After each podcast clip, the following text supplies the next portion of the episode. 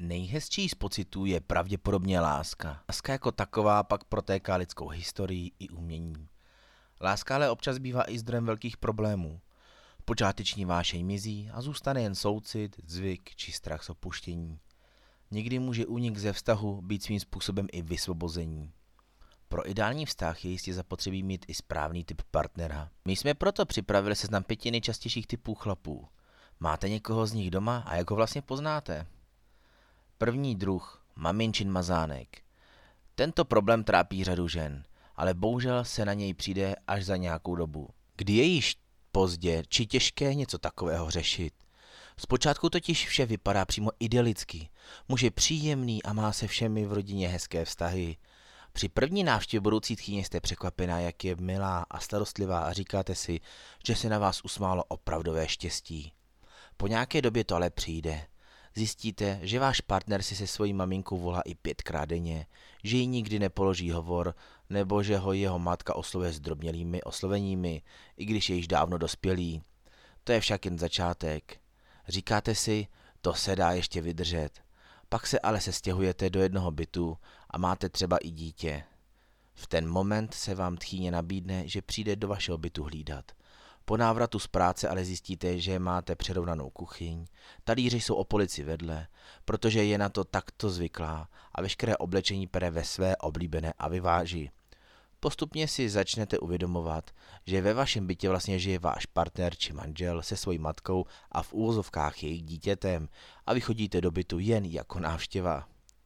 Cokoliv totiž řeknete, je obratem zamítnuto. Nejhorší stádium je, když řeknete něco kritického o tchýni a váš partner se tak rozuří, že to skončí pomalu u rozvodu a naškne vás, že jste předpojatá. Vaši maminku pak partner ale netoleruje a rozhodně nemá ve vašem vztahu stejné postavení jako tchýně. V tomto případě je těžké něco poradit, protože pokud dojde vztah až do posledního stádia, má to jen tři východiska. Buď se partner změní a vykáže svou matku, vy se pokoříte a budete žít pod nadvládou tchýně, anebo se rozejdete a vy vezmete děti sebou.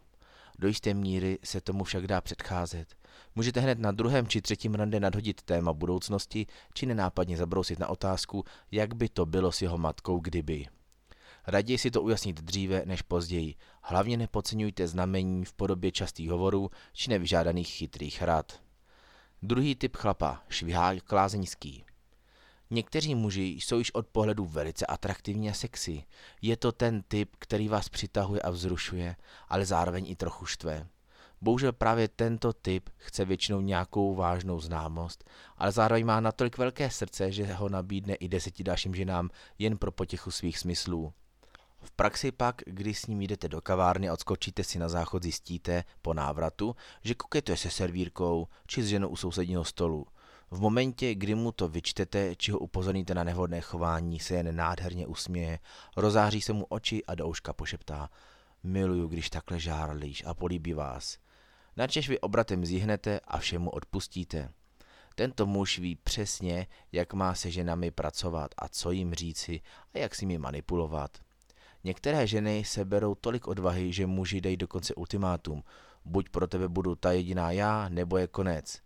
Síla těchto mužů je v přesvědčování, takže většinou vás stejně přemluví a přesvědčí, že vás zbožňuje a že vy jste ta jeho jediná.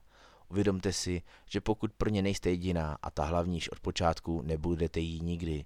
Stačí, aby někde viděl minisukínku a rázem zapomene, že je ženatý a má tři děti. Třetí typ chlapa. Mé rostomilé já. Nelze opomenout také trochu sebestředný a narcistický typ muže. Tento muž se vyznačuje tím, že nejraději ze všeho mluví o sobě. Rád také označuje s drobnělinami vše, co se týká jeho, takže nejde na kafe, ale na kafíčko. Nebo stejně tak na vínečko. Za každou zprávu pak posílá celou řadu smajlíků a co nejhorší rád se oslove ve třetí osobě a ještě zdrobněle. Stane se tak, že v restauraci uslyšíte, jak sobě říká, tak co Petříčku, co si dneska dáš? I když to vypadá jako nevinná sranda, tak sranda to rozhodně není. V případě, když jste ve vztahu pouze dva, se to dá ještě nějak zařídit, tak, že každý půjdete po své vlastní linii a jen občas se doma sejdete. Pokud ale do vztahu přijde i dítě, začne opravdové peklo. Sebestředný muž totiž nikdy nedá přednost dětem před vlastním pohodlím. S klidem klidně řekne, já si jdu s přáteli na bowling mezi tím, co vy doma budete obstarávat praní, žehlení, úklid, vaření a ještě se starat o dvě děti. Takový typ člověka se jen těžko předělává a už jen kvůli dětem se rozhodnete, že to zkrátka budete trpět a podmaníte se. Vnitřně pak však budete celou dobu trpět. Další typ chlapa je lže jak politik.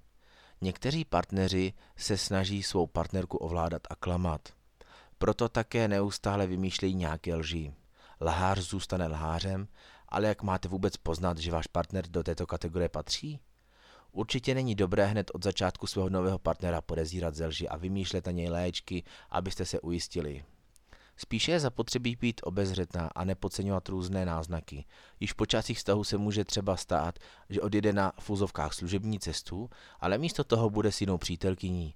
Stejně tak je podezřelé, když mu volá kolega z práce, ale váš partner se zapotí, začervená se, znejistí, při hovoru koktá a rychle s telefonem odchází pryč. Upřímně řečeno, proč by měl důvod odcházet z místnosti pryč, když jste úplně potichu? Nejde přeci o žádné státní tajemství. Nejlepší je pak odpověď na otázku tak, co chtěl, vám odpoví, ale nic.